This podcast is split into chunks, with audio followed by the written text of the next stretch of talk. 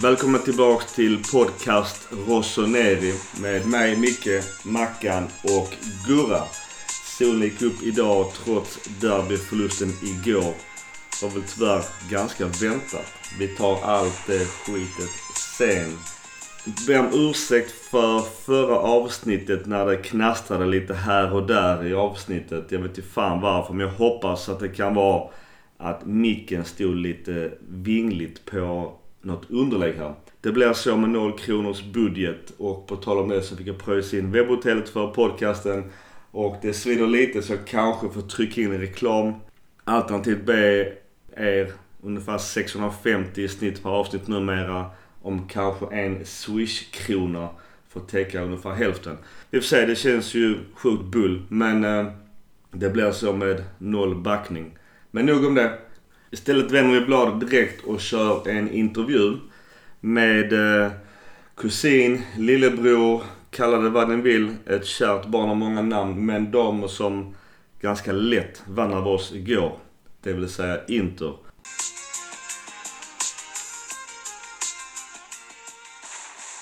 Välkommen. Vem är du och vad sysslar du med? Jag heter Mivat Ali Jag eh, journalist, fotbollsjournalist, fokuserar på italiensk fotboll. Grundade främst då Inter, grundade semperinter.com. Då blir det sju år sedan. Och eh, ja, nu är det världens största nyhetssajt om engelska, och, om, om Inter på engelska. Och så, jag jobbar, så skriver jag där och så skriver jag för goal.com och lite andra outlets. Jag jobbar för Dimarzio bland annat. Du, först och främst grattis till en rättvis vinst igår. Tack så jättemycket.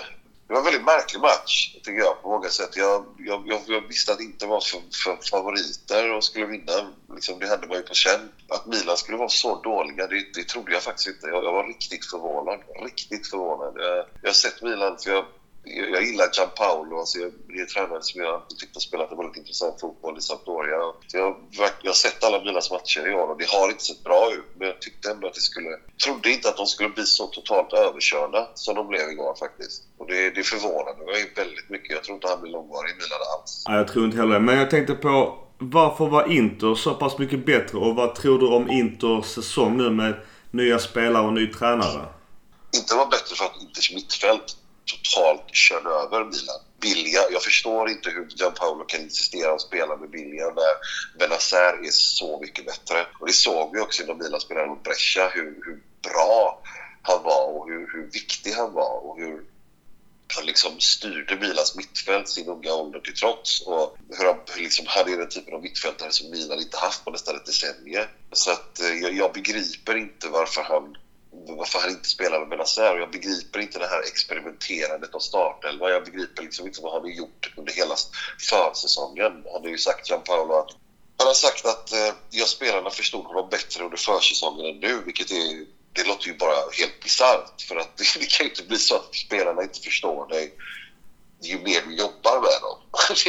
det, alltså, det, det, låter ju, det låter ju helt sjukt. Ja, det är lite Montella-ursäkter och vibbar av detta. Ja, det är värre. Det är mycket värre. Det, det här låter ju som... Alltså han, han redan första matchen mot Udinese såg han ju helt vettskrämd ut. Det är liksom säsongens första match. Han ser, han ser så otroligt under press ut och han ser inte ut att trivas överhuvudtaget. Och det var liksom, det, det, vi var fyra matcher in i säsongen. Jag, jag, jag begriper inte jag förstår inte hur, hur, hur, man resonerade när man gör sig av med Gattuso och tar in den här gubben istället. För att eh, det här är ju i bästa fall ett steg i sidled. Gattuso, för alla sina brister så var han ju ändå en tränare som, var, som lärde sig på jobbet och var på väg uppåt. Liksom. Kurvan pekade uppåt, inte spikrakt, men den pekade ändå uppåt. Liksom. Sen kan jag förstå att en klubb som Milan inte kan ha råd att vänta på det. Men då går man ju inte och gör sig av med honom och tar in en som John Paolo som i bästa fall är ett steg i sidled det är, det är riktigt, riktigt märkligt och att, att Boban och Maldini som man ändå har väldigt stort förtroende för att de ska ha liksom deras kompetens. Det, att det går så här fel, det, det är väldigt märkligt. Ja, jag, jag håller helt med dig. Det, och vi alla ställer samma fråga. Att eh, det här kommer inte bli ett långvarigt projekt med Gianpaolo.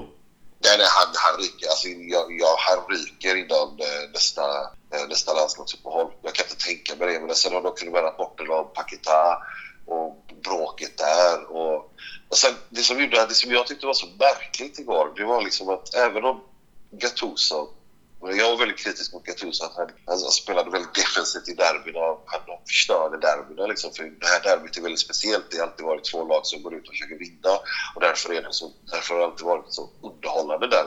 Men Gattuso, Gattuso, även när han spelade sådär defensivt så hans lag kämpade. De hade glöd och liv. Milan var ett lik igår. Det, det fanns ingenting.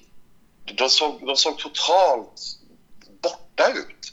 Det fanns liksom ingen intensitet, det fanns ingen tanke. Det var, det var elva individer och de såg inte ut som de brydde sig så mycket heller. Och det, var, det, var, det var väldigt, väldigt märkligt. Jag har aldrig sett ett Milan i ett derby göra en så slätstruken figur. Inte ens när Inter uh, slog Milan med 4-0 under, under trippelsäsongen så såg jag Milan göra en sån slätstruken figur. De såg helt... Alltså det ser ut som att de har tappat omklädningsrummet. Det finns ingen passion, ingen glöd, ingen tanke, ingenting. Nej. Alltså helt ärligt, om vi ska vara ärliga. Med lite mer skärpa så hade vi inte kunnat vinna med 6-0 igår. Utan problem. Jag menar, om du tänker dig på, den där, på, på hur Dambrosio missade 1 mål och du tänker på den där offsiden som var millimeter och du tänker på Kandrevas rullnät, alltså stolpe som rullar. Alltså det där är 4-5-6-0 liksom. Donnarumma är ju vår bästa spelare vilket säger allt om matchen också. ja, jag, är väldigt, jag tycker det här är väldigt, väldigt konstigt. Ja, och speciellt med tanke på hur, hur Milan höjde Gianpaolo till skyarna, skyarna och vilken skicklig tränare han är och han har infört så mycket, liksom, träningen är så bra och spelarna trivs och så vidare. Och så vidare. Och de köpte ändå in de spelarna han vill ha. Krodic, men alltså, han fick ju ändå det han ville ha, något som Gattuso egentligen aldrig fick. Och så ändå ser det så här fruktansvärt dåligt ut och det är konflikt, konflikter med Paketa och det... Nej, det, det här ser inte bra Jag fattar inte hur det här kan ha gått så fel. Nej, vi är inte ens nära topp 4 som det känns just nu. Nej, nej, nej, inte en chans. Det är inte ens topp 6 som det ser ut idag. Frågan är alltså, det är bara, matchsäsongen är ju bara fyra dagar gammal. Så jag tror inte att den är körd ännu. Men då måste det göra en av med Gianpaolo. Tyvärr. Det är som sagt det är en tränare som jag tycker gjort ett otroligt bra jobb i Sampdoria. Som där det funkar och även i Empoli. När det funkar så är det faktiskt väldigt bra. Det är en skicklig tränare men han klarar inte av de här storklubbarna. Det, det, är ett helt annat, det är ett helt annat tempo och press runt omkring de här klubbarna. Man måste kunna hantera det och det gör inte Gianpaolo. Det, det står ju väldigt tydligt att han inte gör. Men Intersäsong, ni kommer ju topp 4. Hur bra kan ni bli och kan utmana Juventus om titeln? Jag tror det är för tidigt att säga det just nu. Men att det ser bra ut, det är det inget snack om. Att Conte skulle få det här laget att funka så bra så här tidigt, det trodde jag faktiskt inte. Jag trodde det skulle behöva lite mer tid. Jag tror reaktionen, matchen mot Slavia Prag var en reaktion på det. Att inte fortfarande inte är klara. Och det var väldigt viktigt för laget och för Conte att se det. Eh, och därför så reagerar. Alltså, därför så var de alla så förbannade också. För det, det var inte så inte ville spela. Eller så vill inte Conte spela. Det är inte den spelidén han har. Det är inte den spelidén som truppen han har köpt in eh, ska, ska liksom bete sig. Och det, det tror jag var nyttigt för dem. Att de fick en sån platt match i, i veckan så att de inte liksom blev för kaxiga heller. Men eh, jag, jag tror, alltså att inte sluta topp fyra, det är ju saken. Men eh, liksom, ska du slå mästarna så måste du slå mästarna. Liksom. Det, de är mästare, de har vunnit åtta år i rad. Och Sarri är en väldigt speciell typ av tränare. Det är en ideolog till skillnad från eh, pragmatiker Allegri som de hade i fem års tid. Eh, det tar tid tills, alla, tills du kan sätta in den fotbollen, den strukturen som han vill ha. Och redan nu gör de resultat. Så jag menar, man kan inte räkna bort Juventus. När det här väl sitter kommer Ronaldo göra 40 000 mål. Liksom. Du kan ju tänka dig Sarri, Sarri, Sarri-fotboll med Ronaldo på hugget. Liksom. Det, det kan sluta hur bra som helst för Juve. Så att jag, jag, jag räknar inte in någonting här. Utan jag tror att det blir en, eh, För mig är det Juventus fortfarande stora favoriter och Inter och Napoli som kämpar om andra tredjeplatsen fortfarande. Du, en sista fråga som är kanske en liten vattendelare i, i interlägret. Och Icardi, åsikter? För mig är det ingen diskussion. Du kan inte ha en spelare vars, vars agent går in i omklädningsrummet och kritiserar hans lagkamrat. Vi har många knäppa, excentriska agenter som Raiola till exempel. Vi har aldrig hört honom någonsin kritisera någon spelare, alltså lagkamrat till någon av en spelare. För det är någonting man inte gör. Du, du, du skälper din egna spelare när du gör det. Hans fru slash agent har ju, det var ju så det hela började. Deras beteende och hennes... Hon sitter i tiki-taka och säger att hon kunde välja mellan nytt kontrakt och Icardi och att han skulle få fem bra passningar per match så väljer jag det senare. Alltså det, det är därifrån. Du kan inte sitta och säga så som någons fru eller någons, någons agent liksom, när du är lagkapten för ett lag. Det, det funkar liksom inte. Och sen allt skit runt omkring som de har skapat och alla de här utpressningarna om, om kontraktet. Och de, de spel, överspelade sin hand, absolut. Men hon, är, hon och han är ju inte den smartaste människorna på himlen heller. Och nu har de bränt den bron det är över. Jag, jag har väldigt svårt att se att han någonsin kommer få chansen inte det igen. Och det, är, det är synd. Väldigt synd. För att det är en spelare som, jag menar, har man gjort så många mål som han har gjort i sån ung ålder. Han hade kunnat liksom bli alla tiders bästa målskytt i Serie A. Liksom. Han hade kunnat bli en riktig Interlegend. Men han sabbade det helt och hållet själv. Bara det att han utnämnde sin fru till sin agent talar ju, tycker jag, visar bara hur oprofessionell han är. Du, stort tack för kloka ord och jag, jag hör och håller med dig helt och hållet. Vad du säger South om Milan. Om någon vill följa, följa dig på Twitter, vad heter du på Twitter? Att Niba, T-A-V-R-O-D. Så har jag även, för de som vill gå in på semprinter.com så har vi att och så har vi även en Serie A-podd på engelska som heter att Serie A Show. Där vi pratar om all italiensk fotboll. Du, stort tack och eh, lycka till i ligan. Hellre Inter än Juventus tar ligan måste jag ändå erkänna just nu. tack så mycket och hoppas att eh, Milan vänder det här. För Serie A och italiensk fotboll behöver ett starkt Milan. Inget snack om saken. Det känns lite pitty men jag, jag tar det. Nej, det är inte pitty alls. Jag menar verkligen det. Ja, det är den nivån just nu tyvärr. Ja, nej, jag fattar det. Efter den, efter den där derbyinsatsen som är den sämsta jag har sett så förstår jag att man är lite, man är lite stukad liksom. Ja, det, det, det, det hemska är när, när folk börjar tycka synd om oss. Då har det gått ganska ja, nej, långt. Det, det, jag fattade ingenting jag såg igår. Jag blev faktiskt väldigt förvånad. Att, jag, jag förstod inte vad som pågick. Liksom. Det var som ett det var, det var liksom Lecce kom till Siro. Alltså man uppträdde så jävla slätstruken, som plattfigur. Och det, det, det, jag vill inte se det i derbyt. Jag, det, det här derbyt är ett speciellt derby. Det är, det är den enda stads, alltså stadsderbyt där två, bägge de här lagen är det är världslag. Och liksom kämpar för ligaguld och Europaguld i princip. Alltså, det, och de, så, bägge de här lagen ska gå för seger liksom. Yeah. Inte, det här är Nej, det, det, var inte roligt alls att se. Jag var nere eh, förra, förra säsongens match. Då var det i alla fall lite eld i matchen. Nu förlorade ja, Milan precis. igen men det var i alla fall eld i matchen. Nu, igår var det som du säger, det var ju nästan patetiskt pinsamt att se. Jag fattar inte varför man gör sig av med Gattuso om det här är, om det här är alternativet. Jag, jag begriper det inte för att det finns inte en chans att ett Gattuso-lag hade fallit på intensitet och glöd.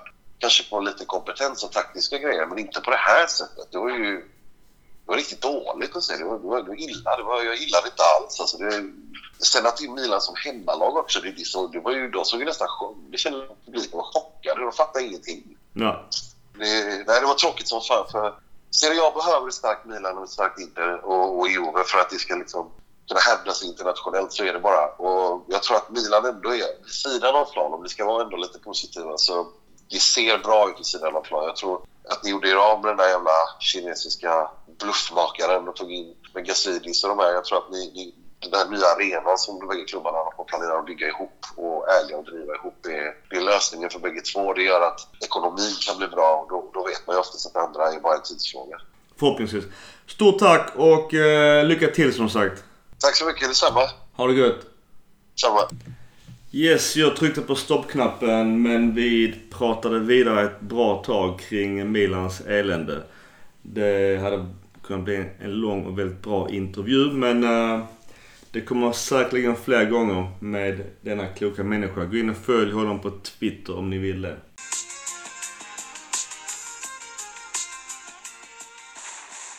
Jag lovar ingenting. Jag lovar ingenting.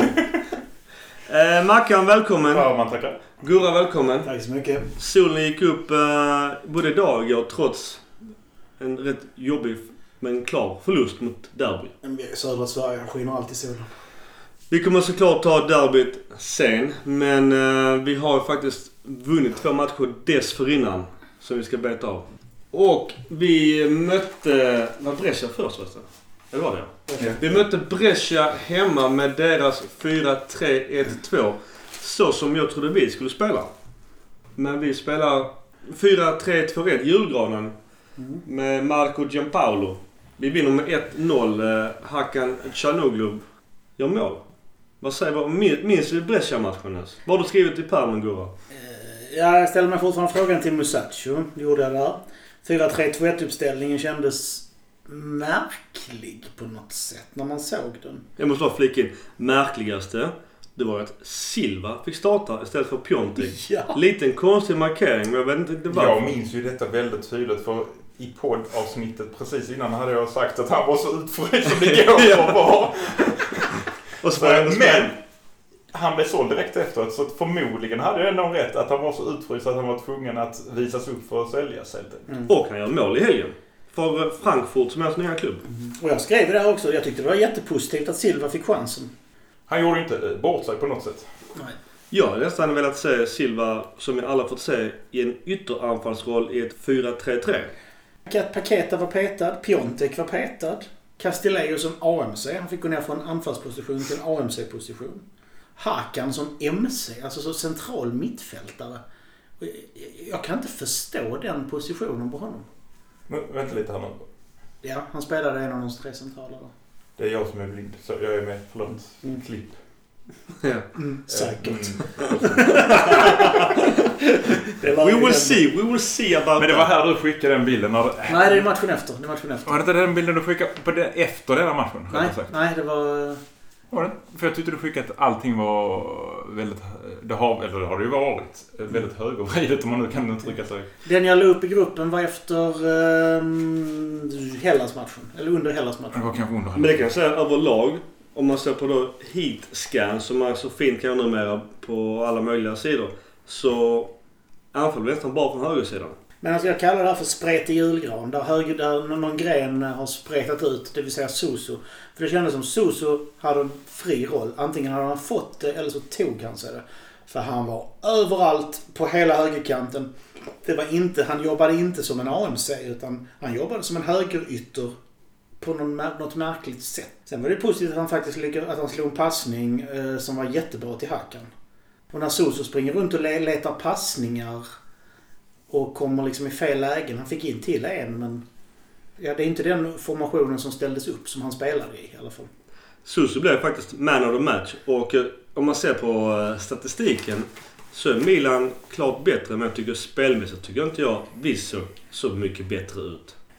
Till att börja med så användes ju Kessie återigen i en offensiv press, i hög press. Och där var, är han inte bekväm. Framförallt inte mot sämre motstånd.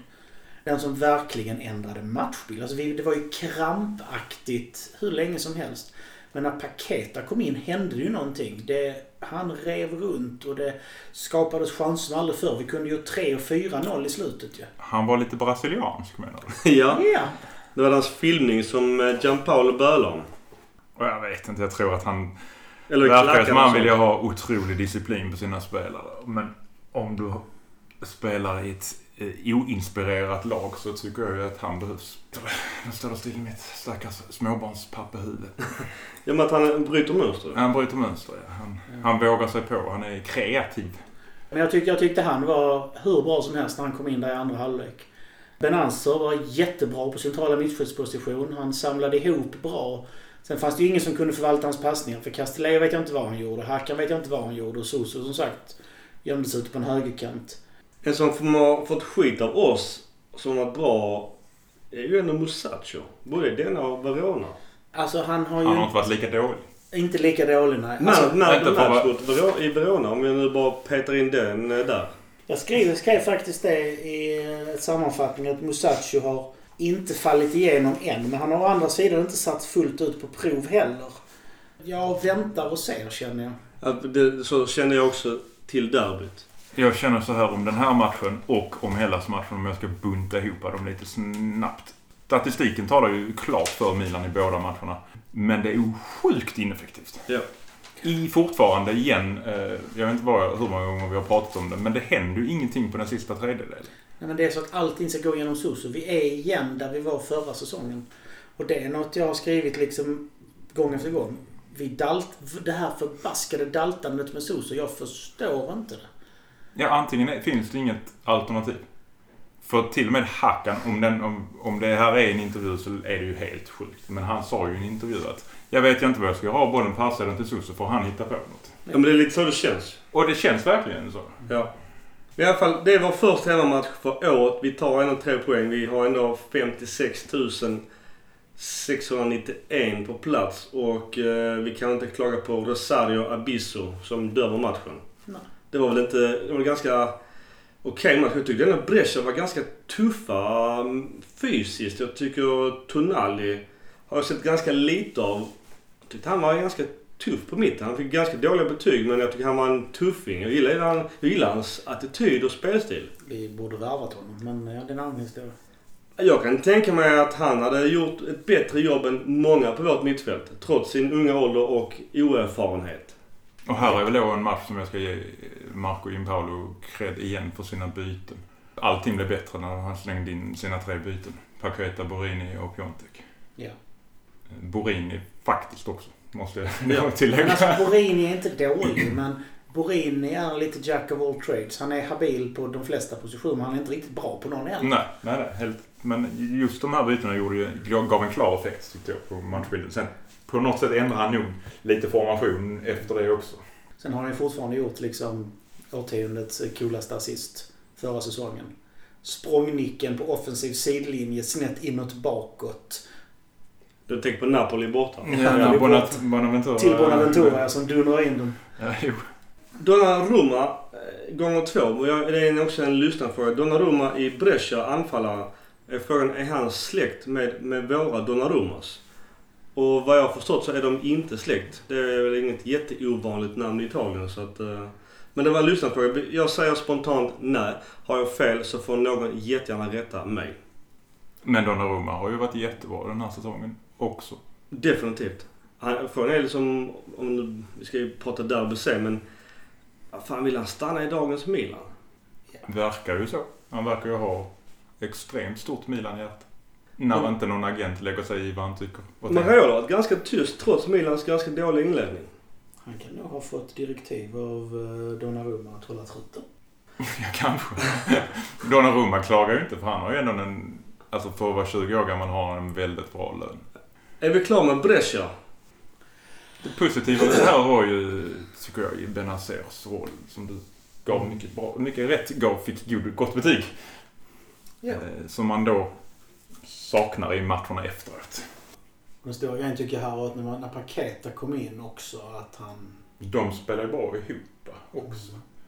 Och vi får ändå inte, om vi nu ska tänka på att det är väldigt få mål på fyra matcher så har Hakan varit inblandad i, i målsituationerna. Så att han får spela är ju kanske inte konstigt utifrån vad han har presterat på planen då. Vi lämnar Brescia.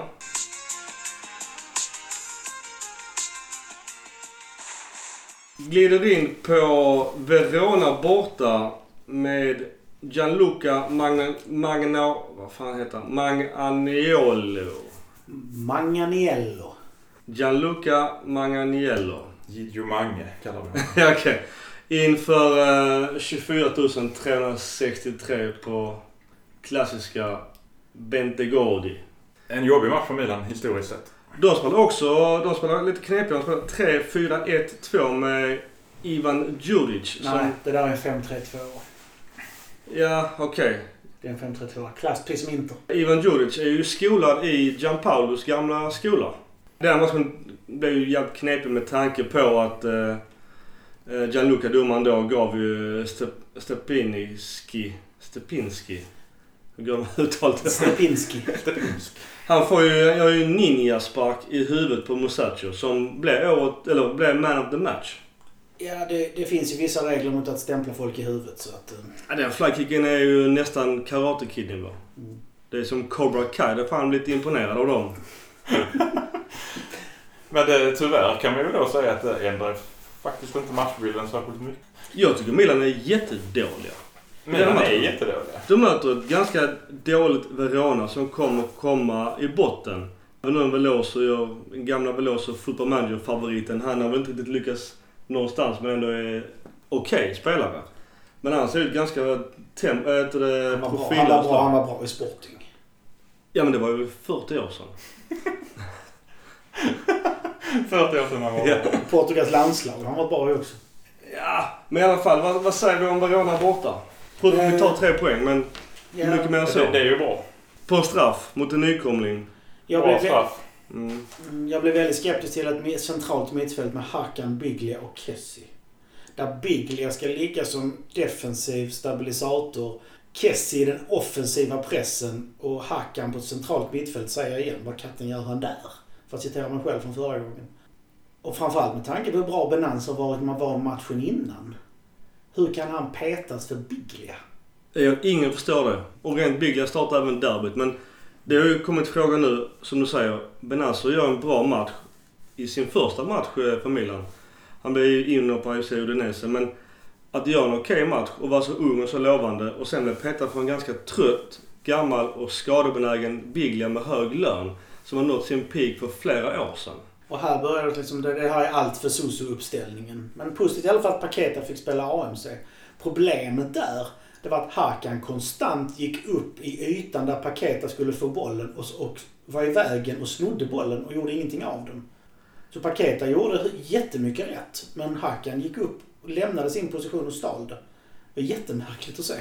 Och ändå var det paket som fick bära hundhuvudet och blev utbytt mot debuterande Rebic. Ja, den eh, förstår jag inte. Men här börjar ju Susu, I den här, den här matchen och nästa ser vi att Susus ego börjar ta över. Han vill göra mål. Han vill vara stjärnan. Han vill glänsa. Började här flera gånger. Han hade jättebra chanser att passa. Men han väljer att försöka vika in och skjuta. Eller försöka dribbla och hålla på. Han är jättebra att vinna boll. Men han har ett för stort ego. Det var ju precis det här vi såg hela, nästan hela förra säsongen. Visst, han gjorde mycket mål i perioder. Men han hade kunnat, det hade kunnat gå så mycket bättre om han bara hade släppt bollen. Det är ju också en spelare som eh, har ryktandes med nytt kontrakt. 5 miljoner euro. Mackan, är han värd det? Vi var väl rörande överens om att hade rätt bud kommit i sommar skulle han sålt. Så där har du väl mitt svar. Gurra, vad säger du? 5 miljoner på Suso, är han värd det? Inte, inte i närheten. Är det inte lite magstarkt att begära de summorna med tanke på hans säsongsinledning? Men då vet han att då kommer han bli såld. Det är det som är grejen.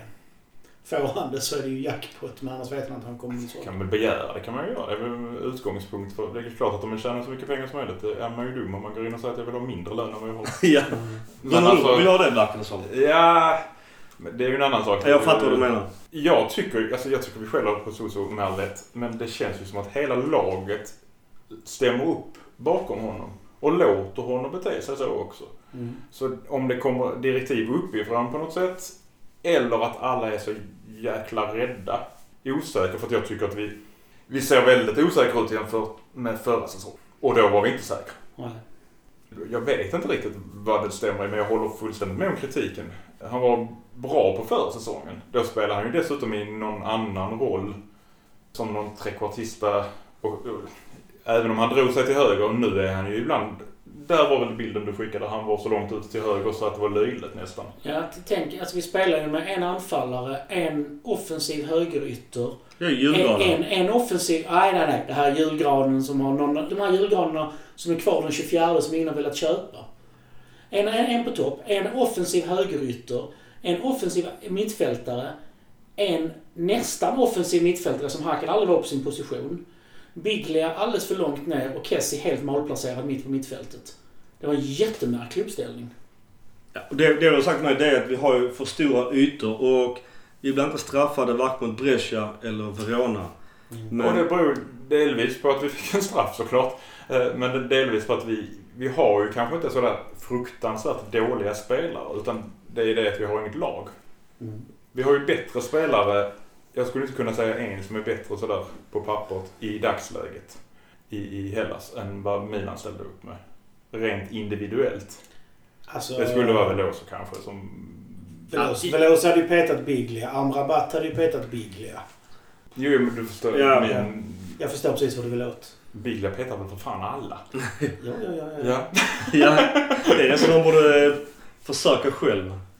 Så att, och dessutom tycker jag att här har vi då ett exempel på tvärtom där han gör för få och Kanske ett rätt byte, det är svårt att säga. Men om man då har... Jim Paolo själv har gått ut och sagt att nyförvärven är inte redo att spela. Sen byter han in det senaste nyförvärvet. Och Benazer en hel match på bänken. Som då inte heller skulle vara redo. Så, du vet, det redan börjar med de här Montella-vibbarna efter matcherna med konstiga uttalanden, konstiga ursäkter. Och det fortsätter såklart även efter derbyt. Men det jag kan tycka någonstans att nu fick ju Milan och Gianpaolo tre matcher inför derbyt. Med på pappret sämre motstånd. Visst, vi tog sex av de nio poängen. Eh, man kan hoppas på sju, borde kanske haft nio på pappret kan man tycka.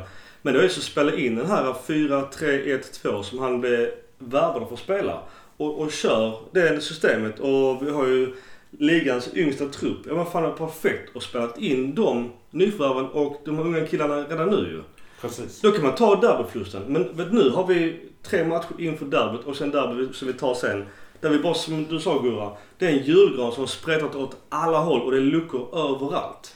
Men alltså det stora problemet är att han kommer till en klubb, han ska sätta sin idé. Men han är lite för... Ska vi ha en analys av honom sen eller ska vi ta det nu? Vi kan ta det efter derbyt. Vi tar det efter det. Japp. Vi kan väl poängtera att Calabrias röda kort.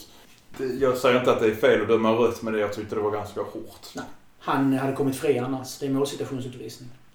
Rätt i hästar. Jag tycker också är hård. Men Jag grejen- den är hård. du och jag är ju inte lika kunniga kanske i domarfrågan. Jag tycker också det är hård. Men, men vi måste ta den här jävla offsiden.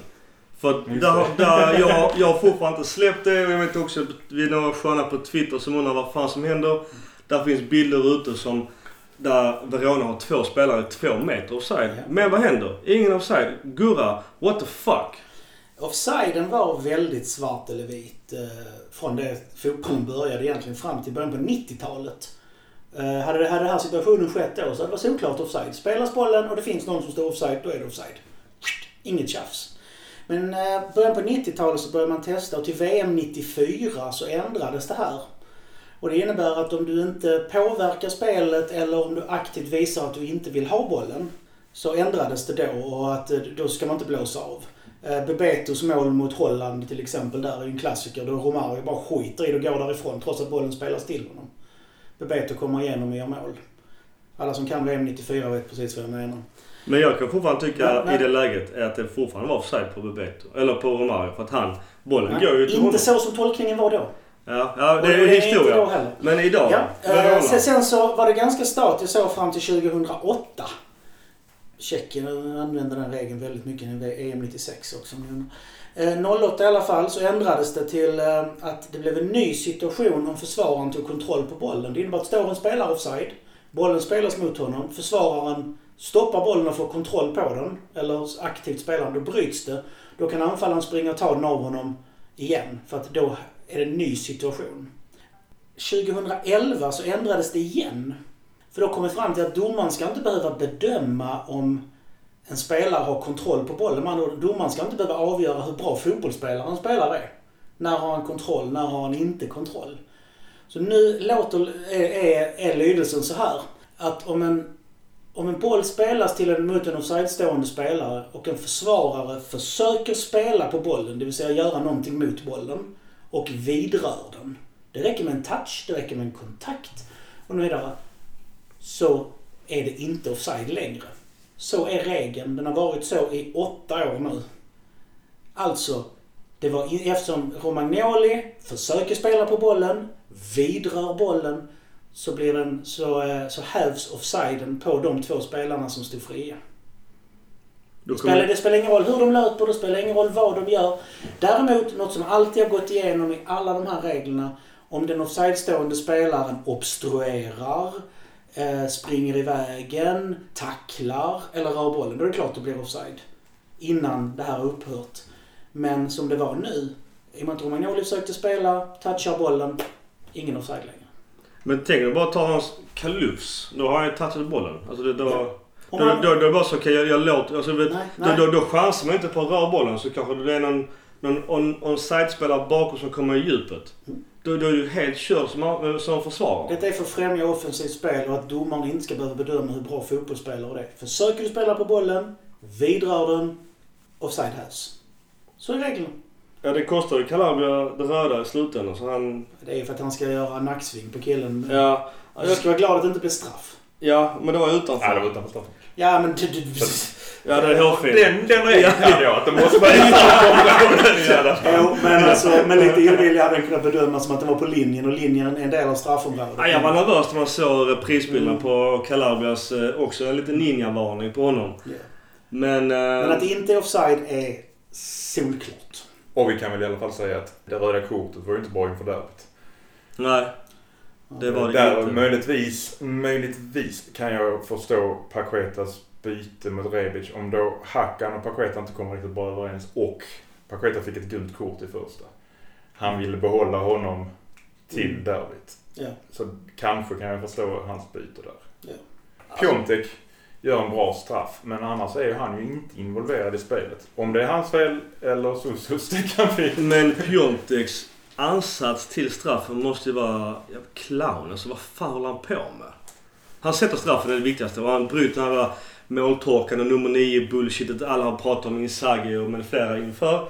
Såklart med, med glimten i ögat. Men någonstans så tror jag ändå att han är inte så jävla Robocop. Så att det, det sitter nog lite på huvudet ändå. Alltså, jag säger att den förbannelsen är bruten när han gör, när han gör 10 mål. Ja, Det, då är förbannelsen bruten. För- Hade han fått in straff då? 2-0 målet om det Ja. hade blivit godkänt. Nu förstår jag att, att det är ju rätt att döma bort 2-0 målet. Det är inte det. Men då hade nog en stor tyngd lyft från hans axlar. tror också det. För det var ju sånt skit man hade verkligen behövt göra. Om vi nu ska då jämföra med vad vi själva satt och sa förra säsongen om både Higuain och Piontek är att de får för lite service. Så säger ju Jim Paolo att han eh, deltar för lite i spelet. Men det är lite så, vad ska han göra? Jag tycker att han känns sjukt isolerad. Återigen, i den här enmannaanfallsrollen. Jo, Jag tycker hela, framförallt... ja, Förlåt, Gustav, kör. hela den här uppställningen bygger ju på att ytterbackarna ska komma upp. Man ska vinna det centrala mittfältet. De offensiva mittfältarna ska skapa ytor och överbelasta försvararna och antingen själv kunna gå igenom eller frispela en anfallare som hittar en löpning in bakom eller runt om backlinjen. Men när Soso kör sina soloräder och går ut och väntar på högerkanten. När Paketa knappt får en boll för att det tas upp av en kille som sekunden senare blir av med den hela tiden. Det är klart att Piontek är ensam. Det finns ju ingen som kan ge honom bollen. Den här uppställningen spelar man så här med den här julgranen i grunden. Då ligger ett jättejobb på de offensiva mittfältarna. Och sen ska man också säga det att Pionteks stora styrka har ju varit eh, alltså, taget men också kontringsspel. Har man då ett mittfält med Håkan, Biglia, Kessie, Susu och Paketa. Ingen av dem är ju snabb. Det tar så jävla lång tid och det är så jävla många bolltouch på eh, varje de har bollen. Det är klart att, att försvararna hinner samla sig och då är de dubbla de är på Piontek. Vad ska han göra? Då ska ytterbacken komma upp och överbelasta. Soso kanske ska gå ut eller Paketa gå ut så de blir två mot en så de måste flytta isär, flytta isär. Och då blir det öppning på andra kanten på den andra ytterbacken som ska, som ska söka den ytan. Hela den här uppställningen bygger på överbelastning på rätt yta. Ja, absolut. Och om ni minns när jag gick igenom Jim Paulos system. Så det var ju ganska mycket snack om att det är ganska tråkig fotboll på det sättet att det blir väldigt mycket passningar på mittfältet. Men överbelastningen som ni pratar om, den gör vi inte. Och det är ju den som ska leda till mål. Det här tråkspelet på mitten med passningar i oändlighet.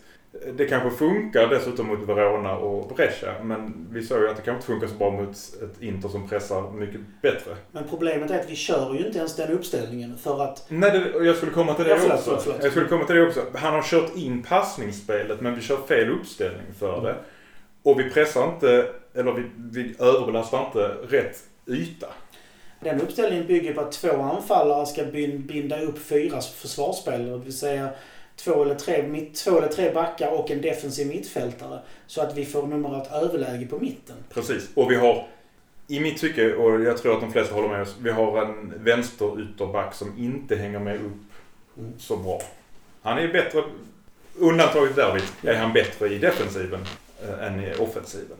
Och Calabria hänger ju med upp i alla fall. Men jag håller med. Jag är jättebesviken på det för att... Eh, se Verona har vi ju en 70% bollen. Visst, de är en man mindre. Men att med så pass mycket övertag, som du sa, vi skapar för lite. Och att han redan efter en omgång gav upp sin egen filosofi. Alltså för mig är det, jag som jag sa förra avsnittet, att jag kallar honom för pussy. Om man gör det. Och jag vidhåller det. Alltså, om du blir värvad för den här taktiken. Han har spelat så i så många lag. Milan visste också om vad de skulle få av honom. Man har helt tappat sig själv både i taktik och i spelsätt och verkar även spelfilosofi. Nu kör vi julgran, eller en spretjulgran och nu snackas det om, om 4-3-3 igen. Alltså är det någonting han ens själv tror på? Jag är rädd att det är inte han som bestämde detta. Att han fick direktiv att eh, utnyttja Soso, Använd Soso, Soso ska vara stjärnan. För det känns som att alla beslut som tas handlar om att det är Soso som ska glänsa. Alltså bara det att han i princip får göra vad han vill på planen. Det, det är ett ganska tydligt tecken. Men Ja, borde jag, han jag, spela... alltså, jag har ju sagt upp mig som tränare. Ja men vad ska vi göra? Det- Det är dömd misslyckad. Nu kommer han bli till åtlöje. Alltså det är redan så hashtag Gianpaolo out efter fyra omgångar. Ja, som sagt då, han har, han har en filosofi hur han vill att fotbollen ska spelas. Men han spelar inte uppställningen efter det. Och jag tror inte han vet vad han gör och jag tror definitivt inte spelarna vet vad de gör. Det blir jätteförvirrande. För vet, man kör ett visst spelstil under hela försäsongen. Man börjar också det i och för sig en dålig match mot Udinese. Men sen att inte alls tro på det. När man ändå har spelare som skulle kunna spela på det här sättet. Sen kanske de har spelarstilar som också kan funka för 4-3-3 eller 4-3-2-1 eh, i då Djurgårdens Fine och fair. Men det jag är inne på det också som du sa Gurra, att allting ska prioriteras och centreras utifrån vad kan vi få ut mest av Suso. Vi kan få ut mer av andra spelare än Suso. Varför ska vi göra allting runt Suso? Eller om man nu allting ska vara runt Suso, testa en attack i midfield och center. Då får han ju all jävla boll ju. Ja. Ja. det är bra. Vi lämnar Verona. Ja, pissmatch. Vi, var, vi tog tre poäng i alla fall.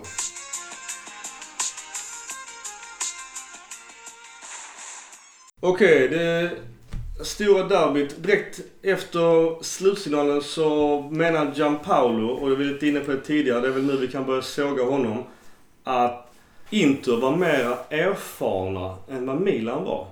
Vad, vad säger du spontant kring detta? Är, är det Montella-ursäkter-vibbar eller vad, hur känner ni kring detta? Både och. Han har ju rätt i, i vissa delar tycker jag. Alltså, de har ju... De har... Där har du då ett lag som jag skulle säga i dagsläget har bättre spelare på de flesta positioner än vad Milan har. De spelar 3-1, 4-2 enligt papper. Och där sa jag också i vår chatt, och det var exakt samma när jag var nere och såg matchen live i uh, fjol. Det vill säga att Brozovic, han får ju vandra runt och göra precis som han vill. Hade jag varit tränare, jag kan inte den fair play-killen, då hade jag sagt till Kessie, du, ta ett gult kort på Brozovic och så att han verkligen får sin tankställare i minut fem. Att han, han lallar runt där och fan gör det utan press. Han är ju jätteduktig. Jag vet inte om ni tänkte på det. Jag skrev aldrig vår chatt under matchen. Men när han springer ifrån frisparkspunkten så skriker jag där hemma. Ja, men- ja, ja. Markera. Ingen följer med honom. Ingen följer med honom. Nu var det otur att det blev mål.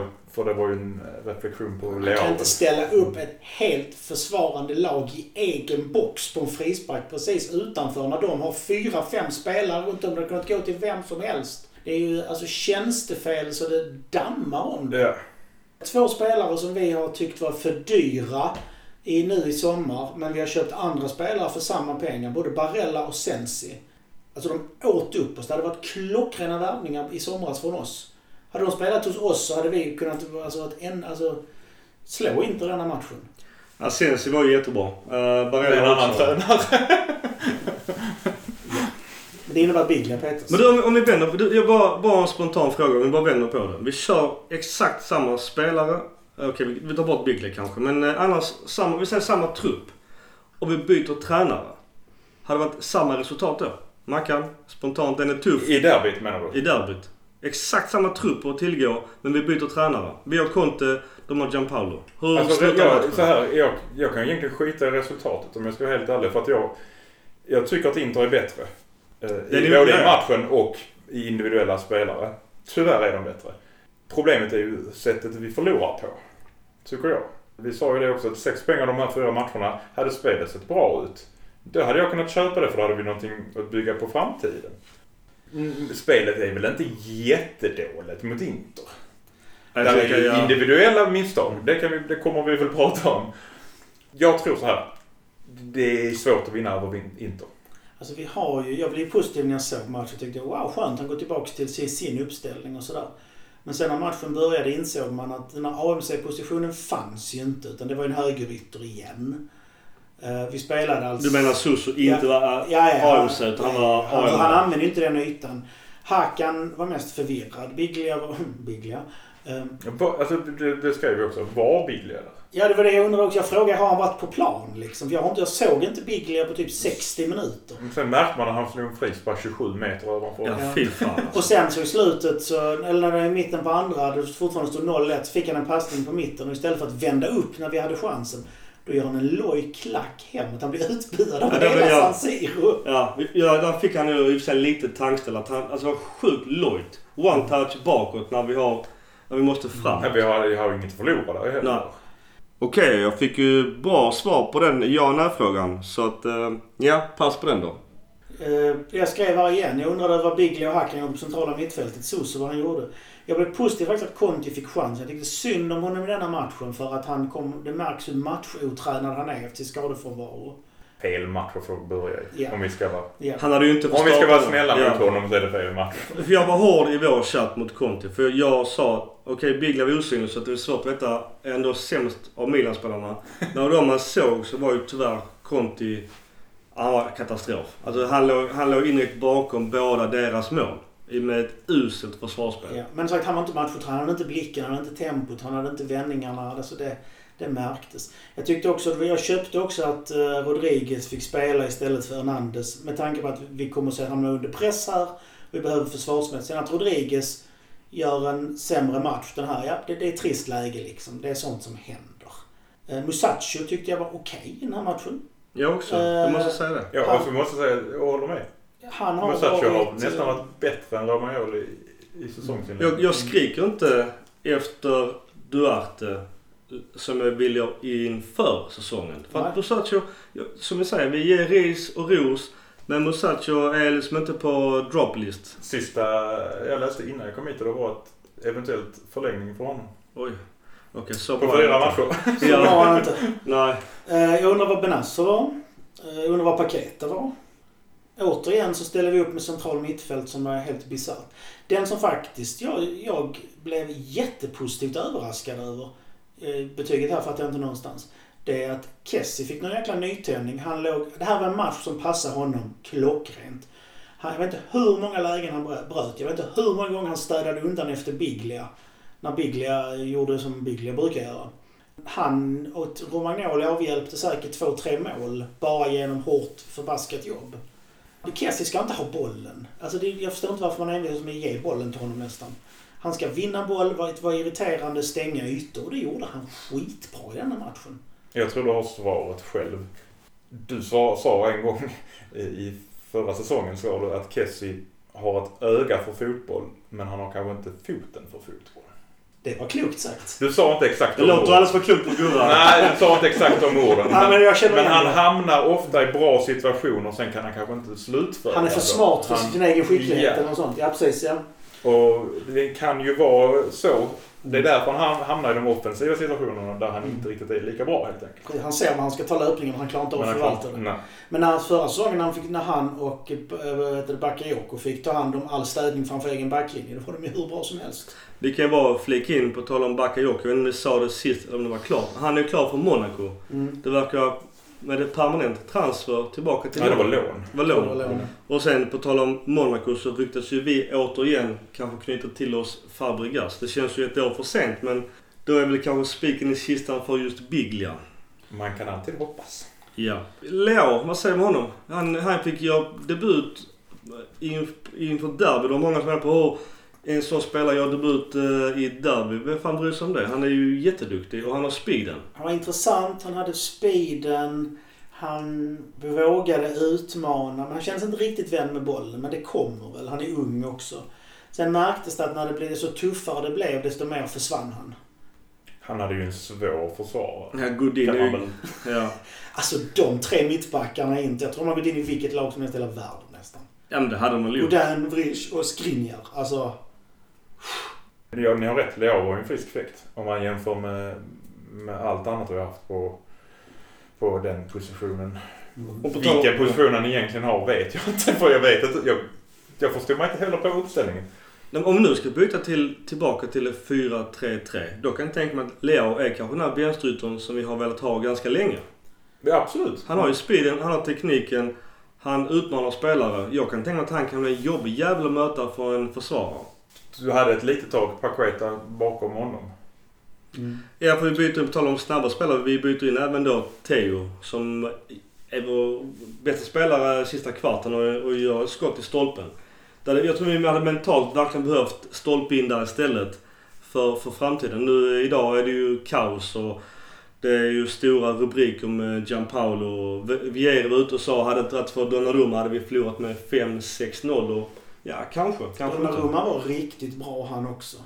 Han var ju vår bästa spelare kan jag tycka och det är ganska illa egentligen. Sen var det kul att se Paketa när han kom in. Han tyckte också han var riktigt bra när han kom in. Han hade mer touch offensivt än vad Chanugli hade under alla sina minuter. Och det är också ganska illa. Idag kom ju rykten, eller bekräftelse på att Paqueta är skadad. Mm. Kan det vara därför han inte har fått så många minuter? Att han har haft någon känning? Inte omöjligt.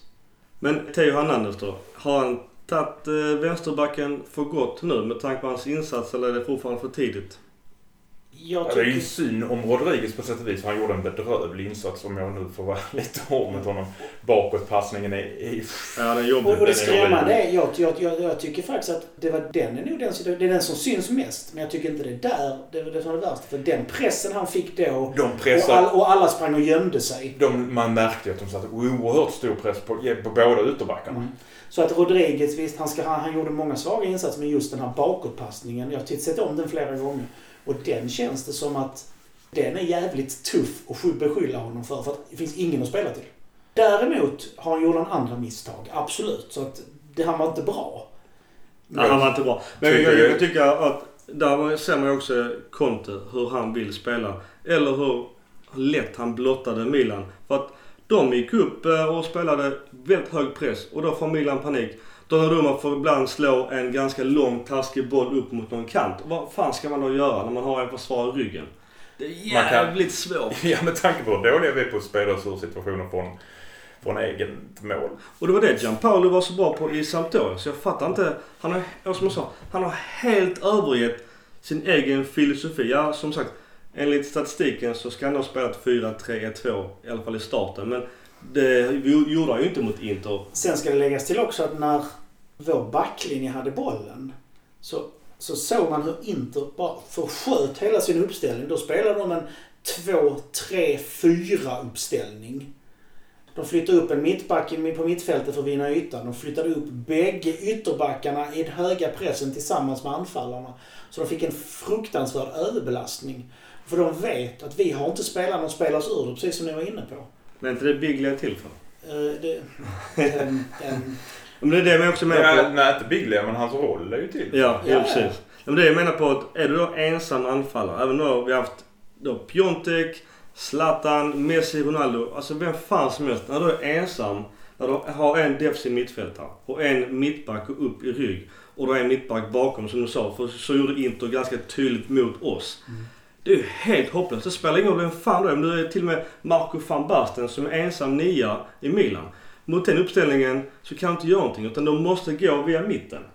Eller på kanterna. Men där stod vi helt stilla och då har vi återigen Kessi, Biglia, Chanoglu och Suso. Som är det tröttaste, långsammaste mittfältet i Milans historia. Alltså rent krasst, en spelskicklig mittback eller en spelskicklig central mittfältare hade kunnat låsa upp det här rätt lätt. Med, med en crossboll ut på en kant och en överbelastning där för det, fick- den öppnar upp enorma ytor. Men, men spelskickligheten fanns inte på plan.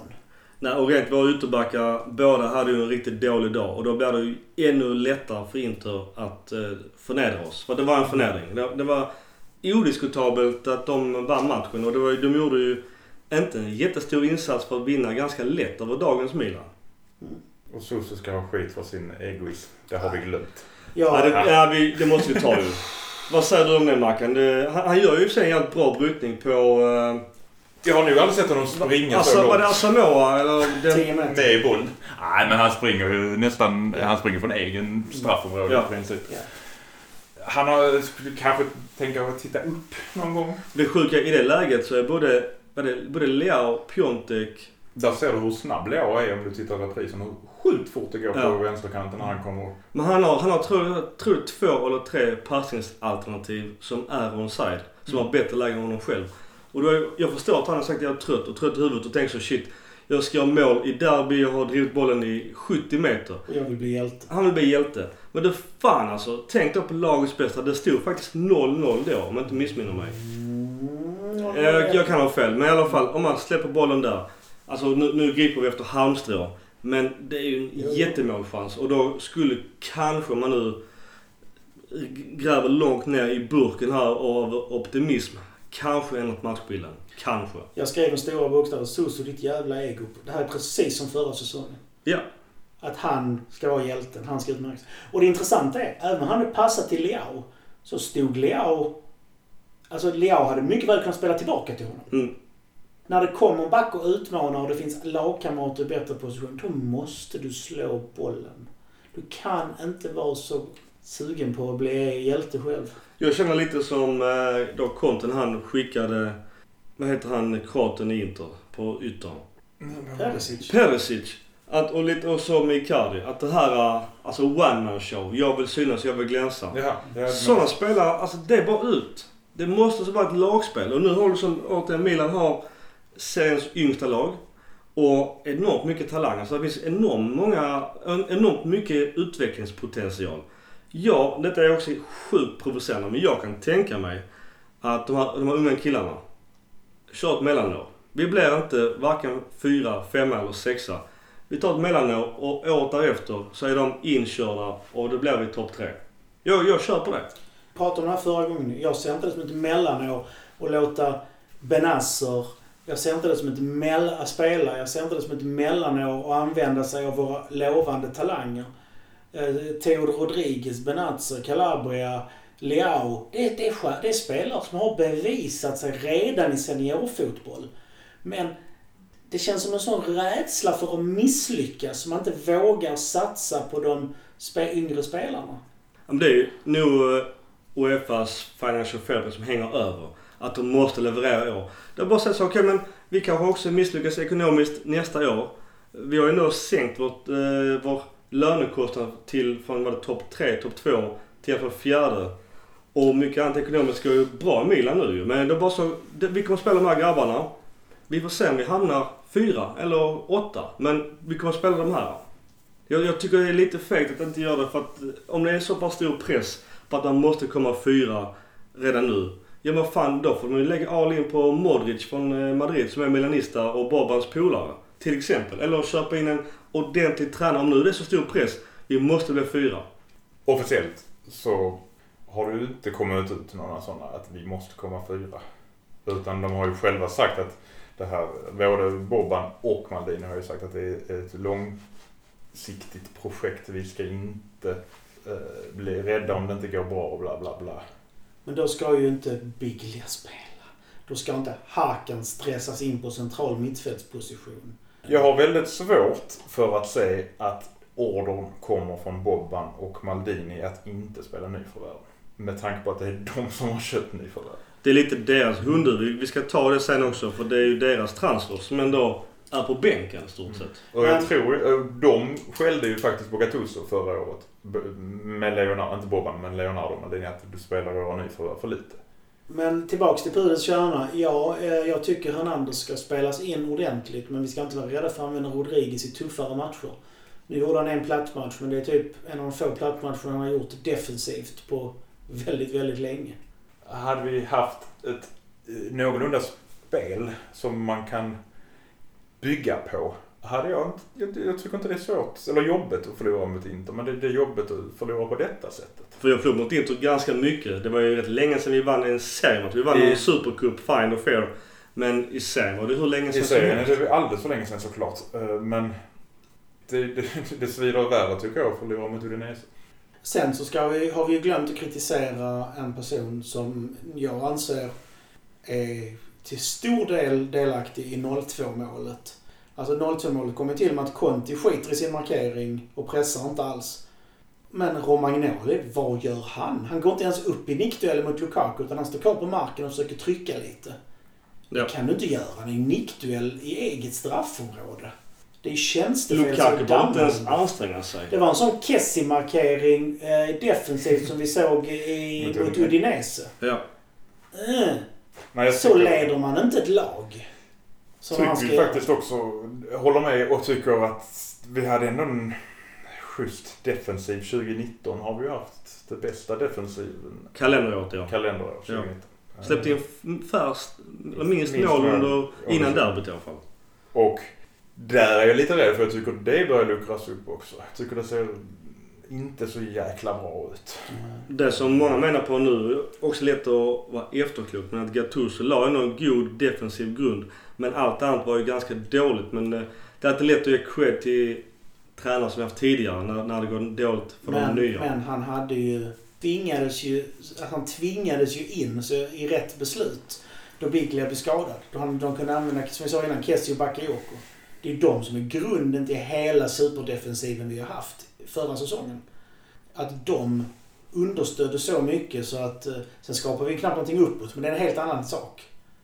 Men där låg ju grunden. Och Men- Bakayoko är saknad. Ben Biglia är ju en startman i derby, vilket ändå ger en indikation på att han är före Benazzo. För det kan inte vara så att han är oerfaren. För jag menar, Benazzo har ju mött Inter tidigare i ligan. Så att, visst, det är en annan match i, såklart i, i derby. Men Biglia var också startman av Gattuso. Och Montella, vad är det som gör att han verkar vara första valet? Är han kung på träningen eller? För jag, menar, jag ser inte mycket av hans roll på matcherna. Men Hakan var ju startman hela förra säsongen också av någon anledning. Jag förstår inte heller. Och jag förstår inte Biglia. Antingen är det som du säger att de är kung på träningarna. Eller så är de sådana ledare i laget att tränaren inte vågar peta dem. För att de är rädda att det påverkar truppen för mycket. Jag hoppas inte det. För då är de svagare än vad jag trodde.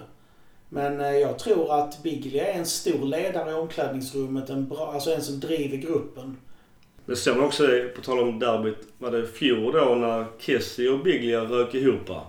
Och någonstans där verkar ju ledningen helt gå Biglias ärende.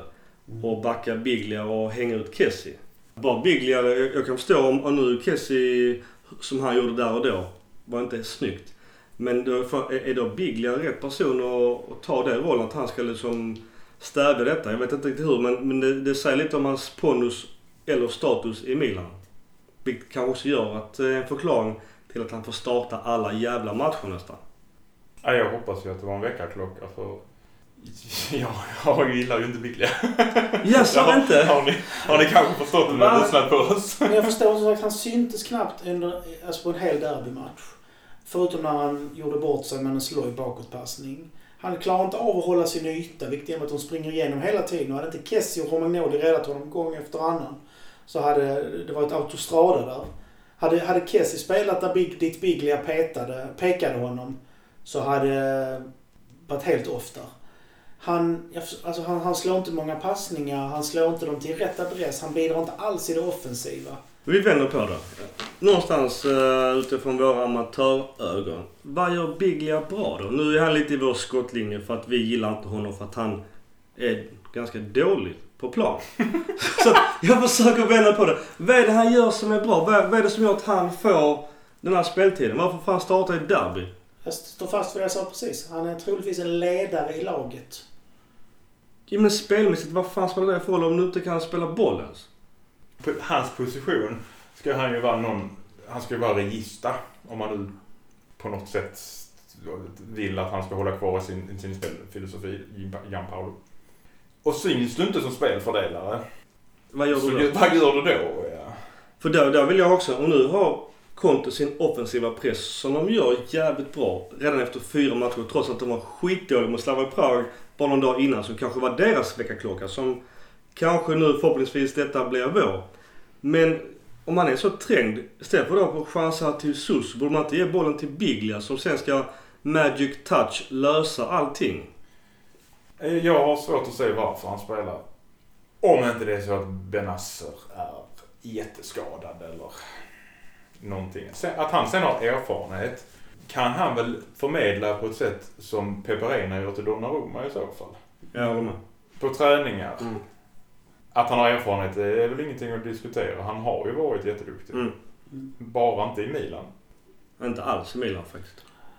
Eh, Och som du säger, jag tycker Gustav, att han petar upp Kessie i fel roll. Bara där tycker jag är ett generalfel. Har det med åldern att göra så kan man ju titta på Inters mittfält där du har rätt så bra ungdomar. Vi ska också säga det att Martinez då och Lukaku var jävligt duktiga tillsammans. Men då känns också stabila för att de har ju två att arbeta med varandra. Piontek är ju helt isolerad. Och sen Asamoah, jag fattar inte varför Juve släppte honom. Det tycker jag är, är kanske en av ligans bästa vänsterbackar. Ja, han är jätteduktig. Kommer ju helt rätt också i Inters eh, wingersystem. Å andra sidan har de ju en hyggligt annan vänsterback som jag anser var bättre. Men... Men du, vad har vi mer att säga om eh, derbyt? Har vi något, kan vi ta med oss någonting positivt från derbyt? Förutom att det var en tidig väckarklocka kanske. Eller att spelare som Biglia, Rodriguez, ja tyvärr även, tyvärr får jag säga, Conti nu kanske har gjort, eh, gjort eh, bort sig. Alltså man kan väl ta det positiva är vilken fart det blev på vänsterkanten. Han gjorde ju, han bytte ut hela vänsterkanten. Nu var ju inte Leao dålig på något sätt tyckte inte jag. Speciellt inte jämfört med övriga lag. Så han hade ju faktiskt kunnat få stanna kvar. Och bytt ut Biglia i mitt tycke där. Där blev ju rätt bra med fart på vänsterkanten när bytena var gjorda. Både Hackan och eh, Rodriguez när de försvann så gick det ju fortare och framförallt blev det mer offensivt. På vänsterkanten. Annars hade ju det mesta gått på höger. Om man ser bara heatmaps som man kan göra så går allt... Oj, Josip. lever du? Ja, ja. Men så, så du inte satt och pratade under tiden. Ja. Men om man ser på våra heatmaps så är vi ju trots då som du sa en bättre vänsterkant så går ju allt vårt, konstigt nog, på vår högersida. Och det kan ju lite också bero på rent taktiskt att vår motståndare vet ju att vi har en ganska dålig högerkant. Kessie har ju ingenting med, med fötter och boll att göra. Conti är en riktigt dålig dag. Calabria är ju bättre defensivt och kanske sämre fotbollsspelare överlag. Men det känns... så- Jag vet ja, jag, ja, jag, tycker det är väldigt svårt att Ja, avgöra svårt. hur bra är. eftersom- Men i alla, fall, i alla fall, vårt uppspel styrs till vår högerkant för det är vår sämsta sida. Det vill säga där Kessie är. Och det syns tydligt som fan. Och nu kommer jag säga eventuellt mot Torino för då kanske Krunic får chansen istället för Kessie. Sen om det gör någon skillnad, fan vet jag. Calabria verkar redan vara tillbaks. Så det är väl också ganska statement att Conti är ett andrahandsval. Om jag skulle säga det positivt så tycker jag det är positivt att vi kan få igång vår vänsterkant för den har offensivt varit lidande även förra säsongen.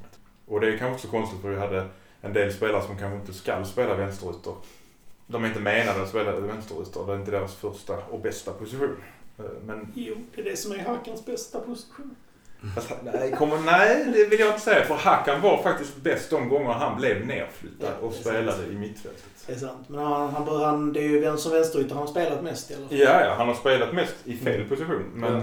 han har ju faktiskt ingenting att göra i Milan egentligen om vi ska vara lite hårda mot honom också.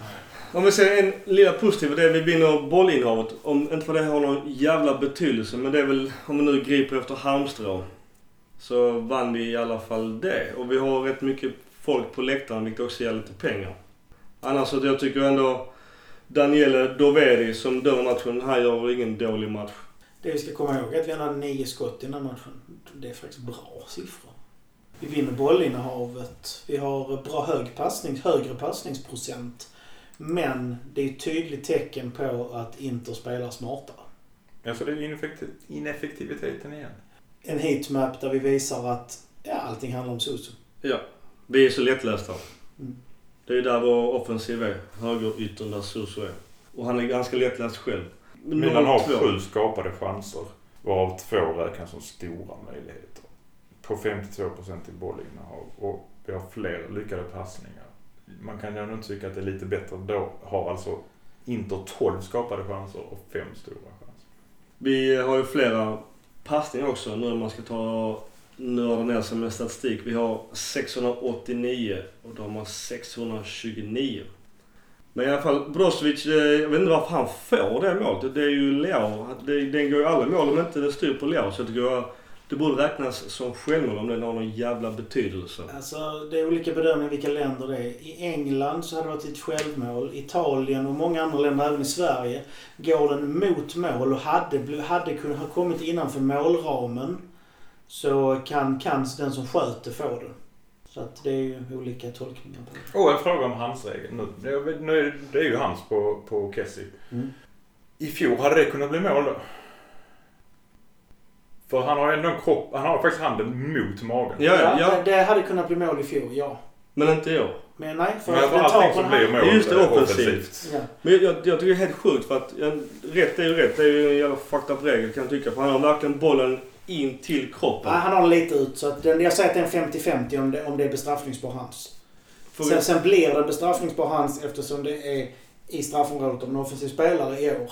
Men i fjol hade det varit en skulle det, 50-50. Ja, vi, vi griper efter halmstrå. Men... ehm, Du vet vad som händer nu. Sista grejen med derbyt. Vi vann ju faktiskt tifo-matchen som vanligt. Och ehm, den här uh, Sankt Ambrogio som då är försvararen av Milano som då trampar sönder den här uh, italienska, eller Inter-ormen om jag fattar tifot rätt. Ganska mäktigt som vanligt. Jag vet inte vad som står på uh, lapparna på sidorna men uh, det är kanske någon annan som vet det mer än vad vi vet. Skriv det i gruppen i så fall. Ja. Ja, det var en snygg inramning. Ja, snyggt. Jag kan säga också att vi hade ju en Facebook-undersökning i vår grupp eh, där eh, de flesta faktiskt var ganska negativa och inte trodde Milan skulle ens ta krysset inför derbyt. Så vi har ju fans ute i Sverige, både från svenska fans och klubb Svezia, eh, som inte tror på Milan. Men Inter är för bra i år.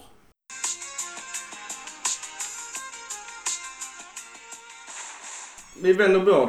Åter rykte Milan. eh, Vem fan är Arnold? Mackan, vem är det? Ja, han äger Louis Vuitton-gruppen. Det är, han är väl världens näst rikaste man. Tredje, han vill- tredje rikast. Tredje rikaste då, kanske då. Jeff Bezos och Bill Gates är enda som är rikare än honom. Han, eh, han kan säkert köpa Milan om han vill. Han kan ju köpa vad han vill om han vill.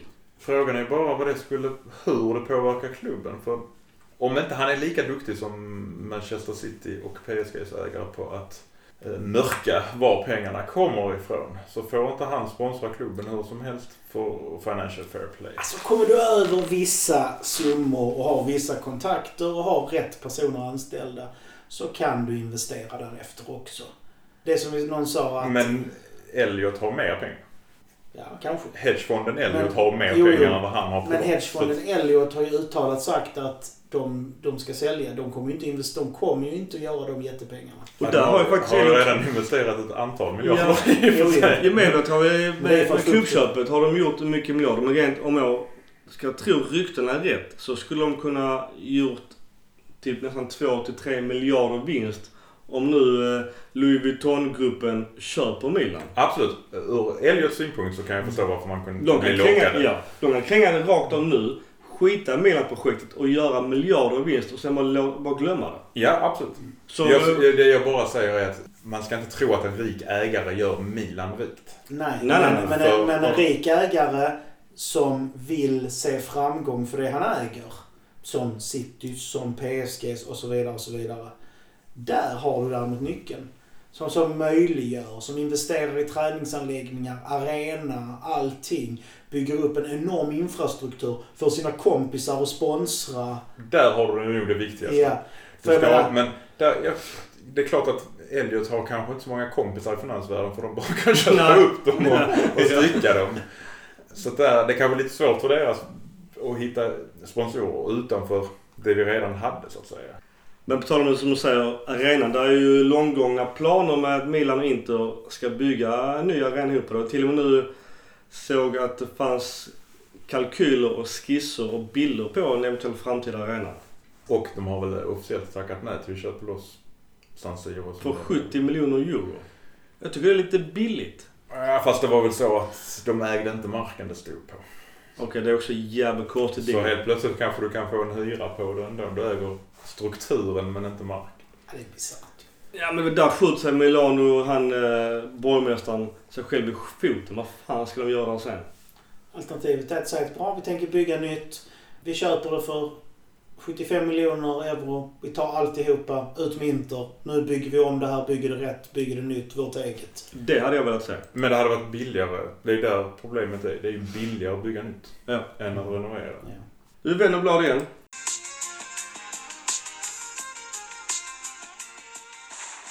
Okej, vi hade, sist var vi inte färdiga med transferfönstret.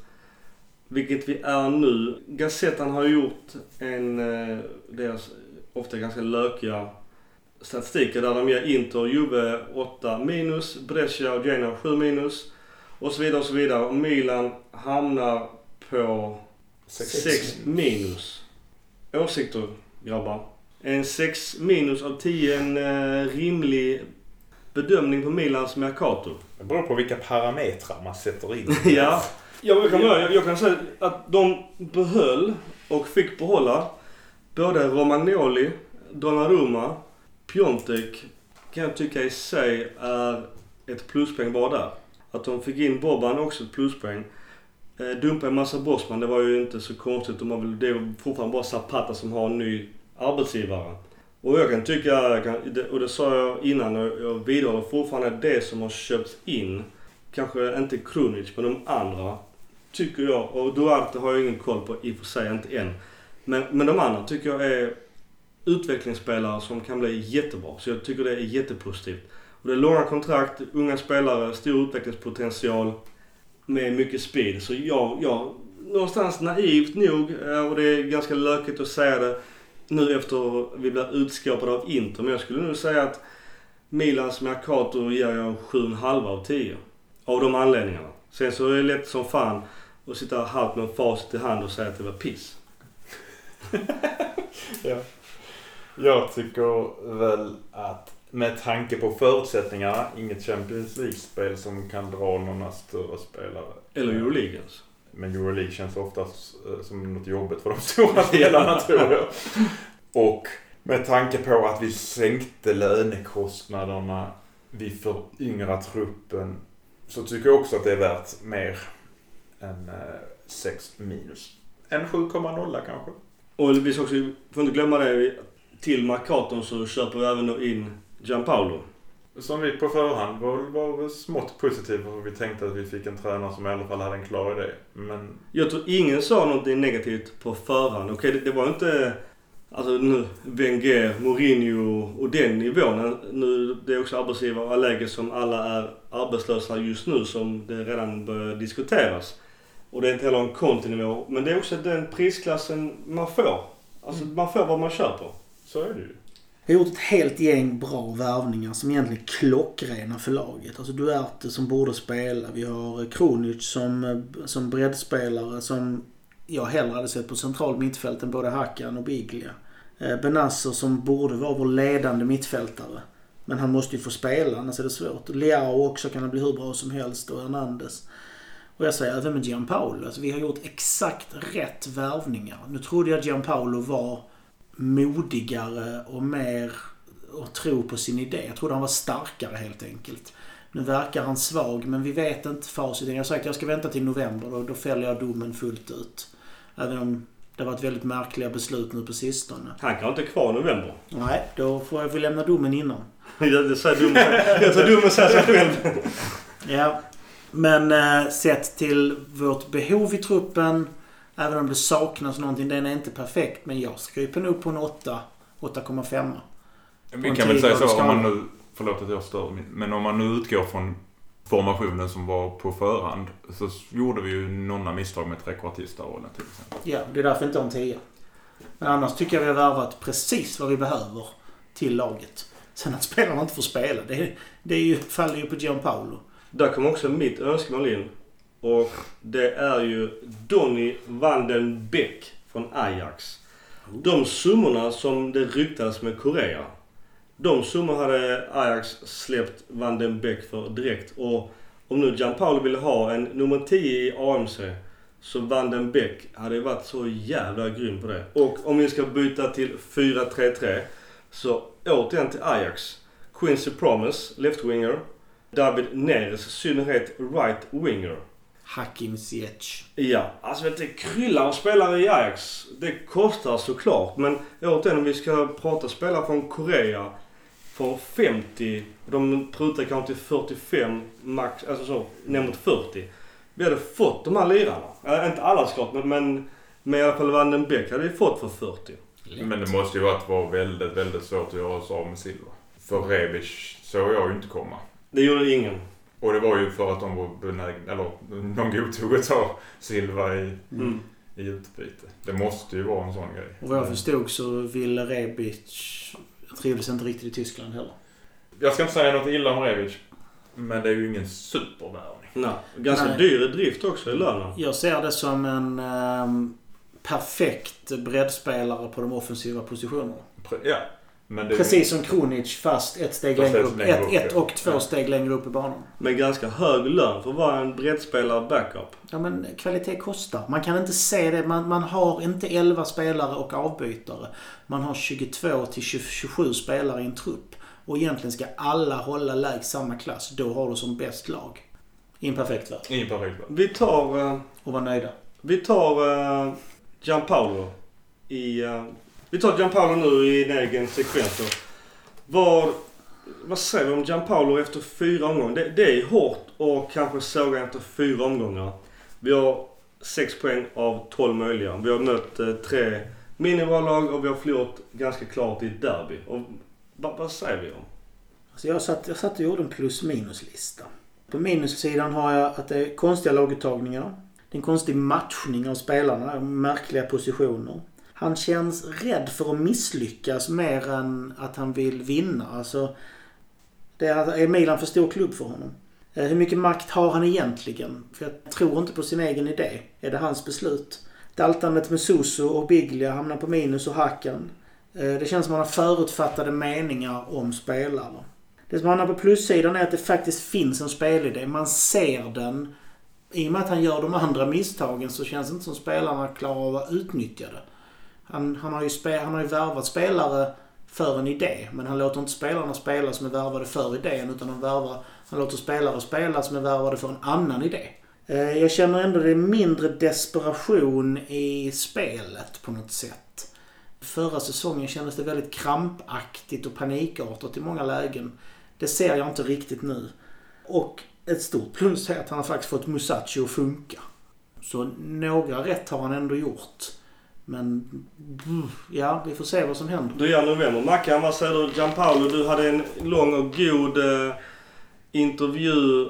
jag Du har en lång och god pre-info om honom Ja. inför säsongen som lät ju väldigt bra och spännande. Jag Att tycker, skulle- ja. jag tycker också jag tycker det är lite fegt att inte våga genomföra sina idéer. Han försökte ju på försäsongen och det såg ju ändå okej ut. Nu är det försäsongsmatch, fair enough. Men, så han är ju feg på det sättet. Alternativt så har han ju sett någonting som vi inte har sett. Som det gick inte att fortsätta. Jag vet inte vad det skulle vara. Men eh, jag är, är, är väldigt, väldigt mycket emot att byta tränare mitt under säsongen. Det har jag sagt i alla Både om Montella och Gattuso har jag sagt. Men det är lite för likt Montella i olika lagformationer. Eh, du byter spelare på, på platserna. Du har dåliga ursäkter. Jag är lite orolig.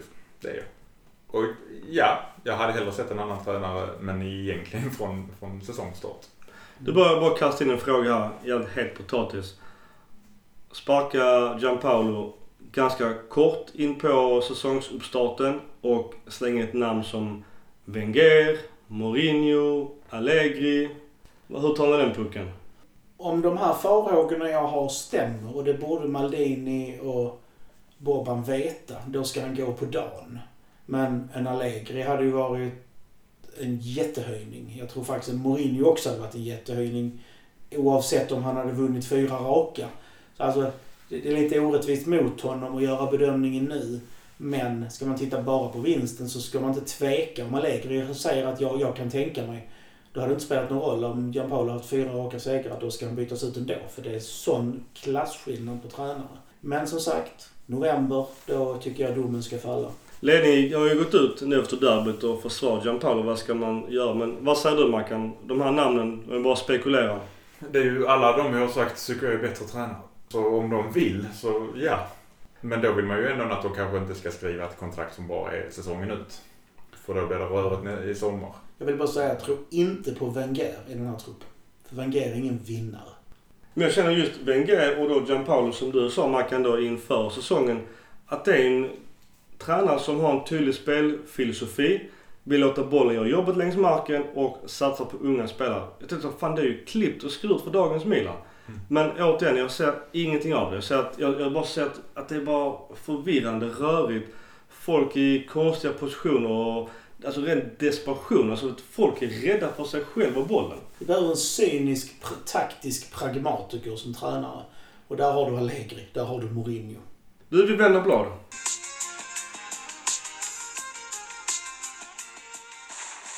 Har vi ingen hit och shit? Ja, vi Ja. hit och shit. Okej, vi, vi, vi krystar fram eh, vår hit and shit nu här efter fyra omgångar. Vill du börja med något av det Mackan? Shit är spelsystemsröran och bristen på spelidé. Och Biglia såklart. Ja, stående. Har du haft statistik hur ofta han ligger på din shitlista? Ja, han ligger högt på Ja. den. Sen måste Ja, jag säga... nej, nej, alltså han, i med skadefrånvaron förra säsongen var han ju... Nej, där var han ju inte med. Så att det Ja. är fair enough. Han kunde inte vara med på listan då. Sen måste jag säga att de få gånger nyförvärven har fått spela, det har inte varit mycket minuter totalt sett, så har de varit bra. Mm. Det ser jag ju som något hittigt. Gurra, hit and shit. Jag har en dubbelhit. Musacho faktiskt eh, spelar bra. Och sen tycker jag det är positivt att se att Paketa, en utvilad Paketa eh, levererar. Jag kan säga en trippelshit för Benazzo har varit bra när han väl har fått chansen. Han var riktigt bra i en match som blev petad i två. Det jag får inte ihop det. Shiten är ju som det här att det inte finns någon konsekvens. Att jag börjar tvivla på Gianpaolo att stå emot truppen och eh, ledningen. Och sen naturligtvis eh, vårt centrala mittfält. Två tredjedelar av det borde inte vara på plan. Och i alla fall inte på de positionerna. Min shit, jag börjar den änden istället. Det är lite eh, som jag har sagt under avsnittet. Det här att Gianpaolo verkar ha tappat sig helt själv. Och det är som Filippo Galli sa när jag intervjuade honom i något avsnitt tidigare. Att Milan-kostymen verkar vara blytung. Inzaghi blev gråhårig på ett år. Och Gianpaolo verkar ha gått från alla sina principer och eh, värderingar. Och det är jävligt skrämmande. Och att han då väljer då fegt nog att spela ett långsamt mittfält. Och det kommer vi inte komma topp 4 på. Plus eh, lite så Donnarumma. Han har varit fantastiskt bra. En, eh, en av, eller bäst i Europa. Före liksom något som Sirigu och Jan Oblak som alla höjt till skyarna. Och sen måste jag även eh, lägga in, nu spelar inte jag PS, eh, Fifa etc. Men återigen så ser man då i det här spelet Donnarumma med eh, läktaren bakom. Och någon i de här grafikerna har gjort en flagga där står Juve Merda. Och eh, alltså det, det måste ju vara på min hitlista för det är ju fantastiskt att någon sitter där och eh, bara bakar ut en sån bild i ett spel. Ska jag ta det från dig lite? Jag vet inte om jag vill Du det. vill inte det? Nej. Är det, Det där kan du eh, sitta och programmera själv i spelet. Jaha. Är det så det är inte in... Så det är inte någon, du, du, det är inte någon speldesigner som har gjort Fan, det. För att du kan det. själv sitta och ändra de grejerna. Jaha. Den bilden, ser du hela stadion där, så ser du att det är bara Milan-fans på hela stadion. Jaha. Det är, inte, det är, det är inga motståndarfans överhuvudtaget. Så de ska vara. Och sen sista, återigen Donnarumma i hans eh, Instagram. Som eh, numera är öppet för kommentarer. Det har väl Jo lugnat visst sig. ja. Eh, Den bilden också. Lite roligt. Ursäkta jag går tillbaka Micke. Jag gillar att bara avbryta alla. Ja, förlåt. Det, det, Han klipper ändå bort Ja, dig. ja jag tog bort allt du säger bara för det. med, tanke, med tanke på att jag blir avbruten hela tiden för jag hämnas ibland. I samma bild som kom ut precis i början av säsongen, lite längre bort om man inte har klippt den, står det Gianpaolo out. Jaha fan. Och det är typ efter en match. Jag gillar de här som gör smågrupp. Men i alla fall då, Gianpaolo, eller eh, förlåt, i alla fall eh, Gigi Donnarumma. Han har ju Instagram öppet numera och lägger upp en bild som jag tror nu vi alla får ha i åtanke som vi tar med oss positivt. Och det är Whenever you fall, focus on getting right back up. Och det är väl, ja, alltså det är väl lite desperat men det är någonstans är det väl en poäng i det hela. Forza Milan. Forza Milan.